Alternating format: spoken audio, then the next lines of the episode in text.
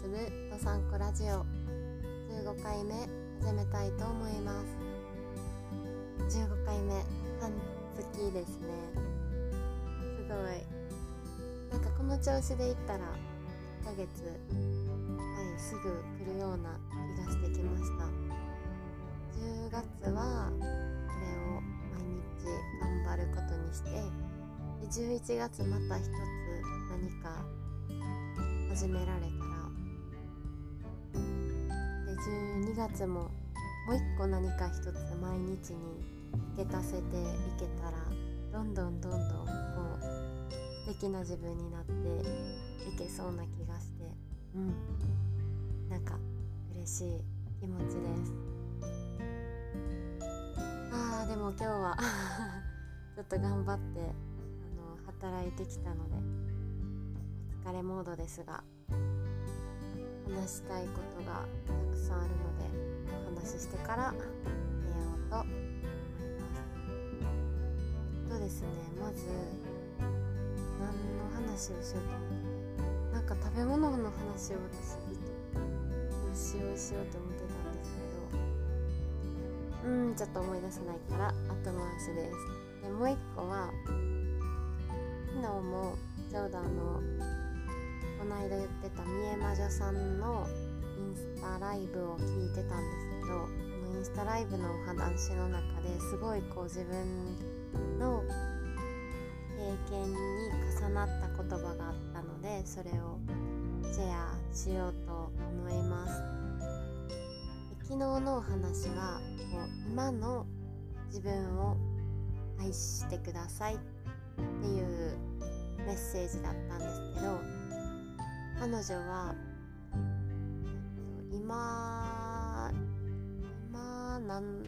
なんかいろ多分いろいろお仕事されてると思うんですけど、昔はめちゃめちゃ一生懸命一生懸命働いて、それで体を壊しちゃったらしいんですね。その時彼女はその一生懸命頑張ることがすごいいいことだと思って一生懸命頑張ってたのに体壊しちゃったって言って、でも今は全然一生懸命頑張ってないけどでも生活は全然できるし幸せだし、時代もそういう風に変わってる。一生懸命頑張る人が評価されるのではなくて、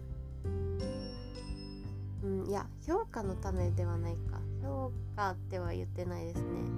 んとその良しとされる、いや良しとされるも違うな、なんかこう自分を大切にできる人が増える時代ですねって多分ちょっ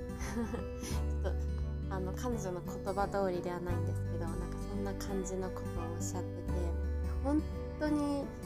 そうだなって思ったんですよ。っていうのも私もうーんあこれはあの親のせいにするんですけどちっちゃい時から「いやー本当に頑張って偉いね」っていう褒められ方をして育ったんですよ。で頑張っ頑張ることはすごい偉いことでって思ってたんですね。まあ頑張ることは偉いことで間違いはないんですけど、うん、それで頑張ったらいいことあるからね、将来報われるからねって言って、もうちっちゃい時から高校生まで親元離れるまでずっとそうやってあのお母さんとお父さんに言われて育ってきたんですね。なので私はそう頑張ったらいいことあるんやっていう考えが結構自分の中に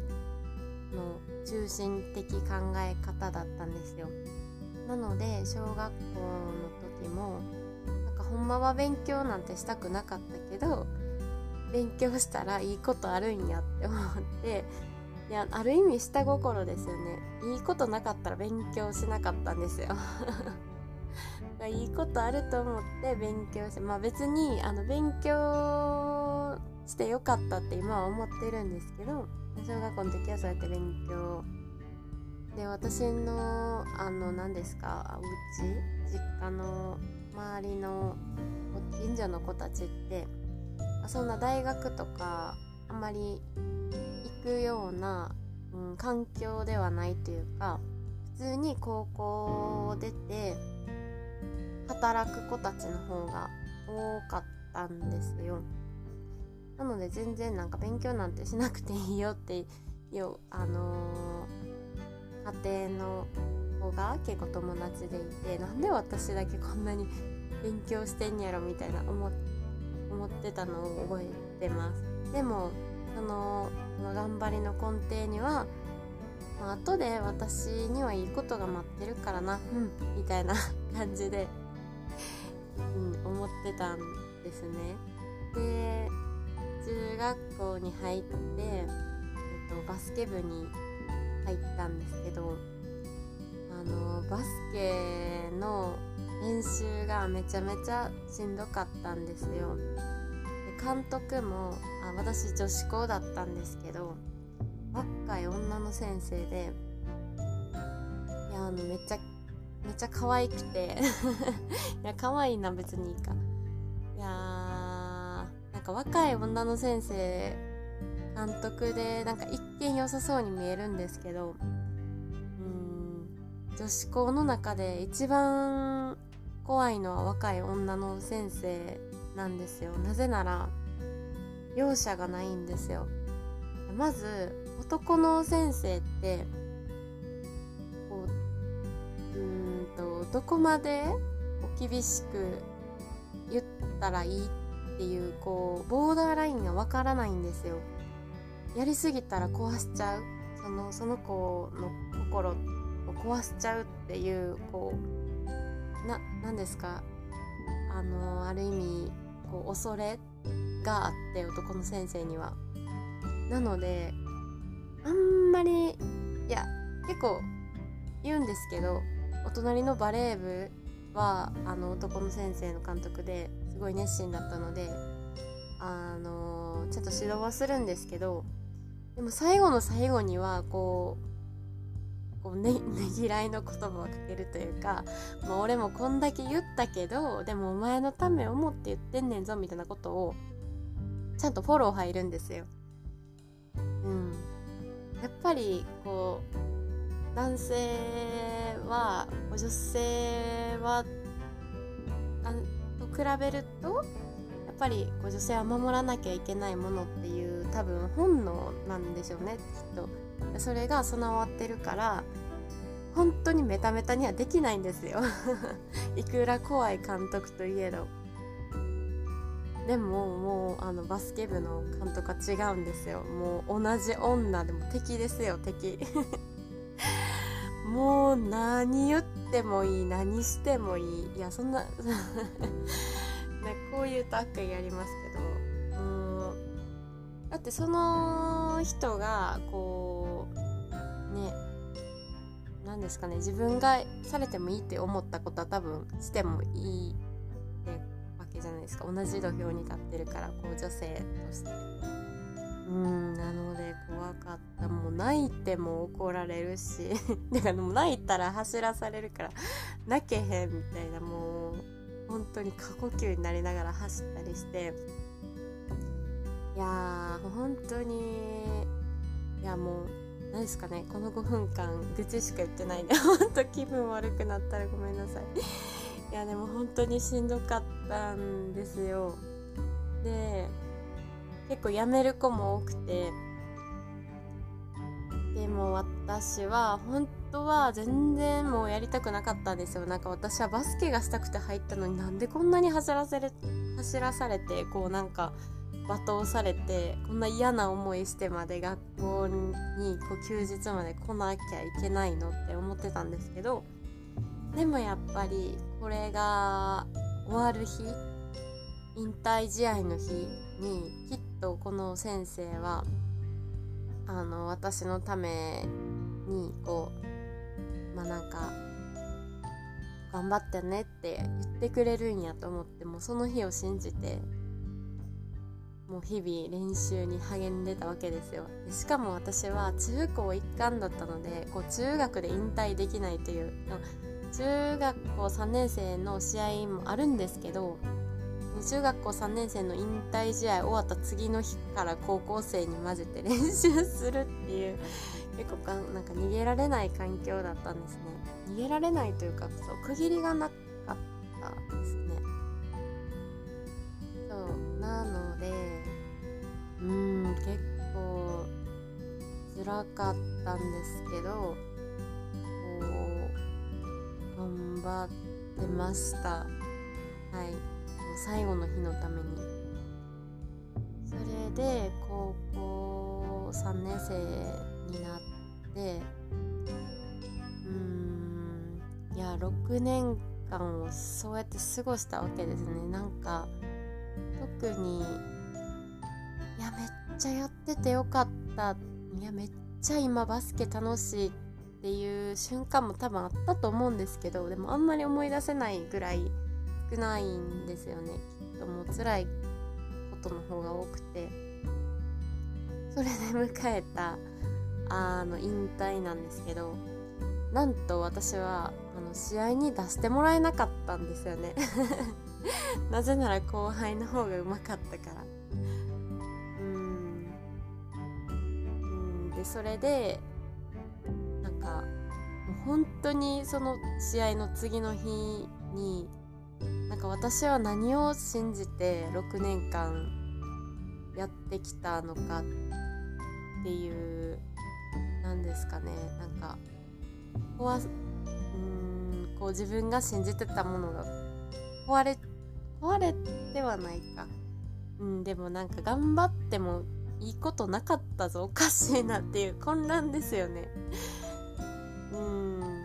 でもなんかお母さんとかは、いやなんか今までよく頑張ったことがあなたの糧になるのよ的なことを言ってたんですけど、うーんまあまあそれもそうやけど、なんか私はなんかよくわからない未来のために毎日毎日こう苦しい思いをしてたのかなって思うと、うーんなんか未来に期待するのってなんか違うかもしれないってその時初めて思ったんですよ。でそれはうーんそう自分が経験したから分かったことであって、だからその経験がなかったらそれが分からなかったので、あのー、そういうこうあのー、あれって思ったことがあってよかったって今は思ってるんですけど、当時はうーんなんかがん未来のために頑張ることはうーんまあ報われないこともあるんだなっていうのをその時学びました。でそこからうーんか未来にこうなってったいからとか未来に、うん、こうしたいから、まあ、今のことは別にどうでもよくて今を犠牲にしてもこう未来のために動くっていう、例えばうーん、まあ、大学入ってからもあのやってちゃってたんですけど、例えばうーんと夏休みに旅行にいっかげつかん行きたいから、もうあの普段の学校生活とかはもう全然あの寝る時間とかどうでもいいから朝まで働いてお金を稼ぐとか、うーんなんか大切にしたい学校のお友達とかあの部活の先輩後輩とかもいるけど、でもその人たちとあのご飯に行く時間を削ってもうバイトするとか、まあ、そういうのもやっちゃってたのですが、うーんなんかそういうことを減らしていこうってだんだんだんだん高校生の時の経験から思い始めました。うん、未来のために今の自分を犠牲にするっていう行動の指針も行動の仕方をやめようと思いました。今も完全にあのそうあのできてるわけじゃないんですけど、でもこう一日一日今の自分がこう心地いい状態であること、それが一番の、あの目標というか、うん、そうやってこう今今今今っていうこう一日を積み重ねていけば未来は、うん、勝手に良くなると思うし、こう、うん、なんか意識してこう自分で変えていこう変えていこう変えていこうってうーんとそうな何回も言うんですけど、この未来に重心を置くんじゃなくて今に重心を置くこと、それがすごい大切だなっていうのが私の、まあ、特に高校時代の中高時代か中高時代の部活の経験から、うん、学びました。そうですね、中高の部活ってみんなどんな感じだったんですかね。でも話いろんな人に結構聞いたりしてるんですけど、これは、うん、私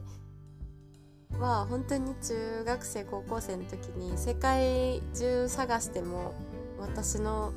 私が一番苦しい思いをしてるって思ってたんですよ、本気で。うん、そう、高校生の時はあの学年私の学年が私だけになっちゃってみんな辞めちゃってなっちゃったので、こう私の苦しみをあの分かってくれる人はいないと思ってたんですよ、高校生ながらに。うん、でもあの大学に入ってあの話聞いてたら、私よりもっと苦しい苦しいというか大変な思いをしていた子はいっぱいいたり、あとはなんかもう部活の悩みなんて全然可愛いもんやなって思う、はい、もっと大変な問題を抱えてた、う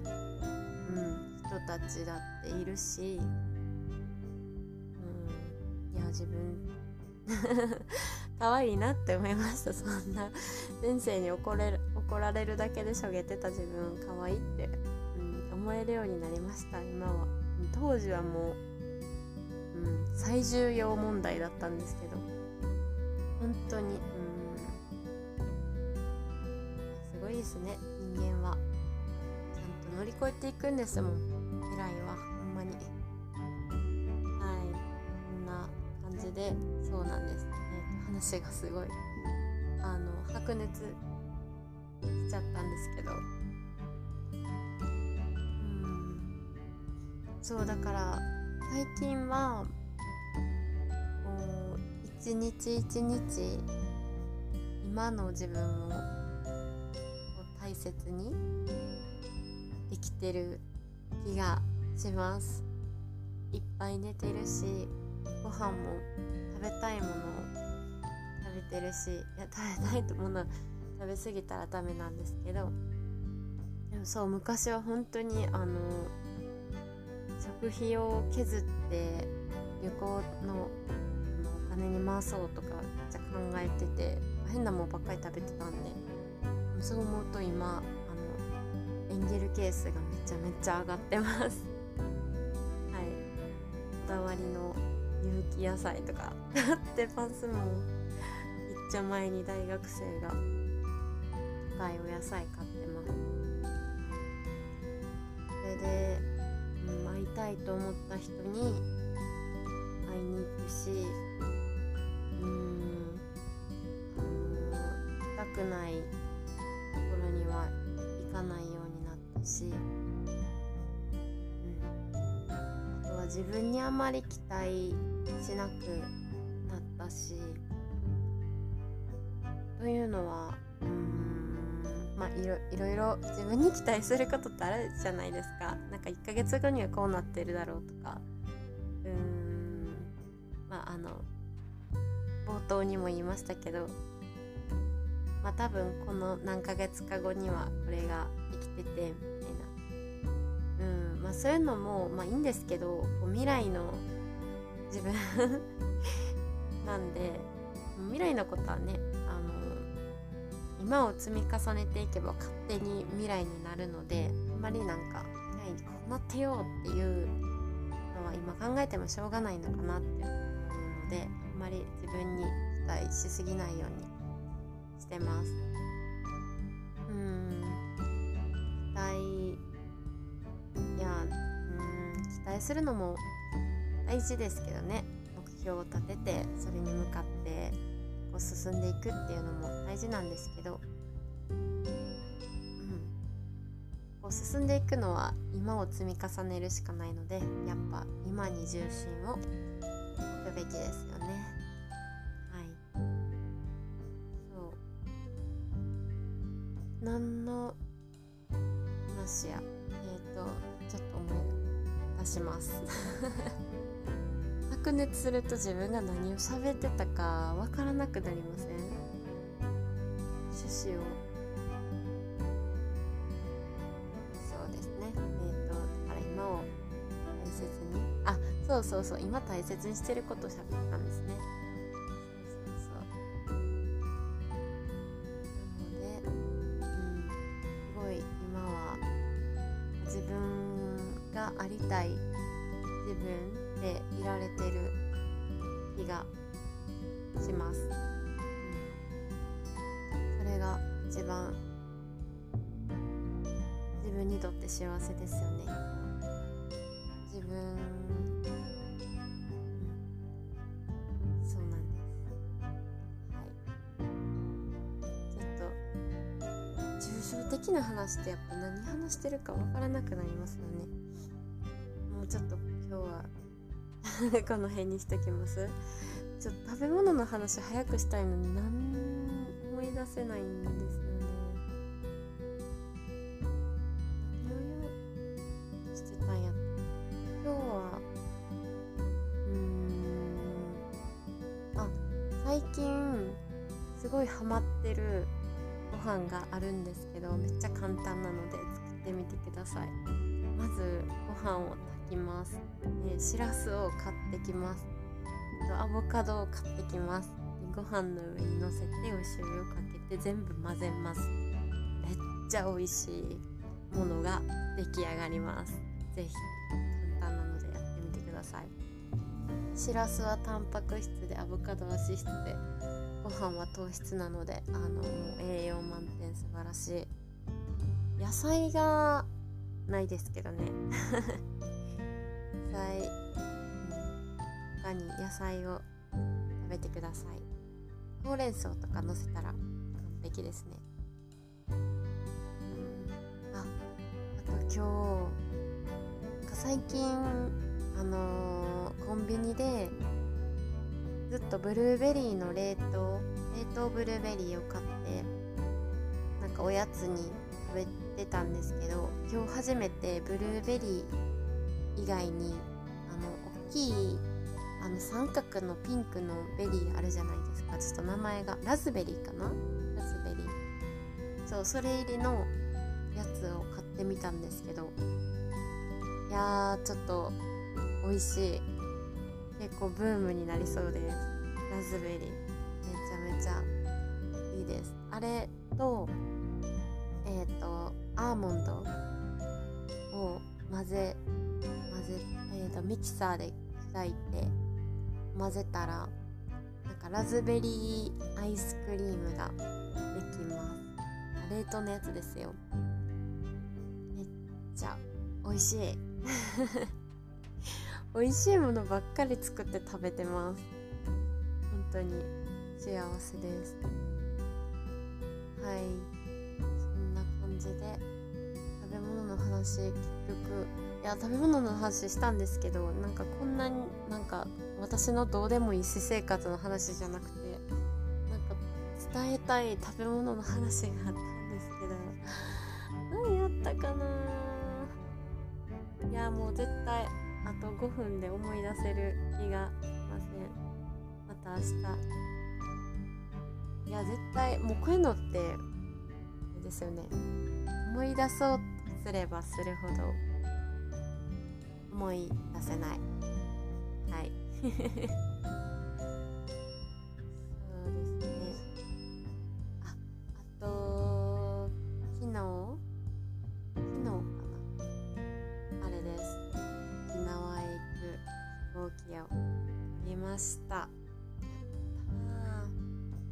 じゅういちがつに沖縄に遊びに行きます。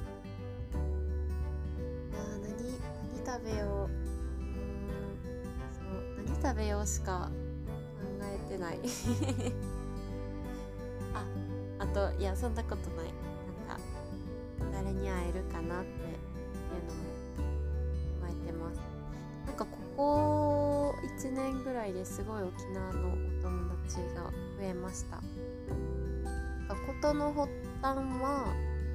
ー、と東京で旅行が好きな人が集まるコミュニティがあったんですけど、それに私が参加したのがきっかけで、そこに来てた沖縄現地のお友達ができたんですけど、その子がすごいあの沖縄を愛してやまない男の子で、もう私が行ったらすごいガイドをしてくれたんですよ。すごいそのガイドが素晴らしくて、うん、でその男の子は地元の子なので、あのやっぱり地元にいっぱいお友達がいるんですね。でそのお友達を呼んで、あのー、ガイドをしてくれたので、あのー、やっぱ一日遊んでたらお友達になるじゃないですか。で今度はその新しくできたお友達をやっぱ訪ねて行ったりしたら、どんどんどんどんお友達が増えてきました。うん、ご縁ですね、ご縁ご縁っていう言葉が好きなのでめっちゃ対応してます。あとはもともとあの関西にいたあの地元のお友達であったり、中学高校の時に会ったお友達があの沖縄の大学へ進学したり、沖縄へ就職したりっていうパターンもあって、あとは北海道でできたお友達もなぜか沖縄へ行くわって言ってなんか行きましたすごいですね、北海道生まれの北海道育ちのお友達なんですけど、いやなんかあの暑さとか大丈夫なのかしらって思ってたんですけども、めっちゃ丸焦げになってすごい楽しそうで、いつもあの笑ってるストーリー、あのインスタのストーリーに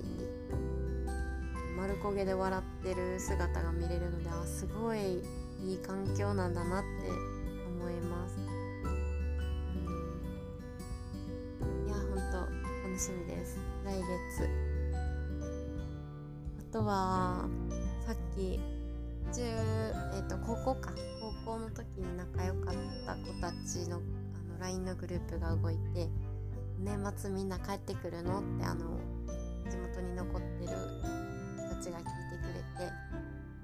年末に会えることになりました。もうなんか年末ってまだまだと思ってたんですけど、と言うてにかげつなんですね。早いなぁ、にせんにじゅうねんが終わるんですよ。すごい早い。にせんにじゅうねんってめっちゃ東京オリンピックってだいぶ先って思ってたんですけど、オリンピックは開催されてないですけど、にせんにじゅうねんはもう終わっちゃうんですね。にせんにじゅうってめっちゃキリ良くてすごい好きだったんですけど、うん、なんか次キリいいなって思うのはにせんよんじゅうねんとか。私あれなんですよね、なんか自分の誕生日がなんか偶数ばっかりなので、なんかなんとなく偶数を好んでてはい、なので偶数が好きなので。にせんさんじゅうねんはなんかちょっと変、気持ち悪いです。にせんよんじゅうねんがいいです。はい、にじゅうねんご、私はよんじゅうさんさいかはどんなよんじゅうさんさいになってるんでしょうね。めっちゃすごい楽しみです。なんか想像いやいやいやあんまり未来のことをそう考えないように、期待しないようにしようっていう今日の話だったので、はい、じゃあ今日もここら辺にして寝ようと思います。今日も聞いてくださってありがとうございました。おやすみなさい。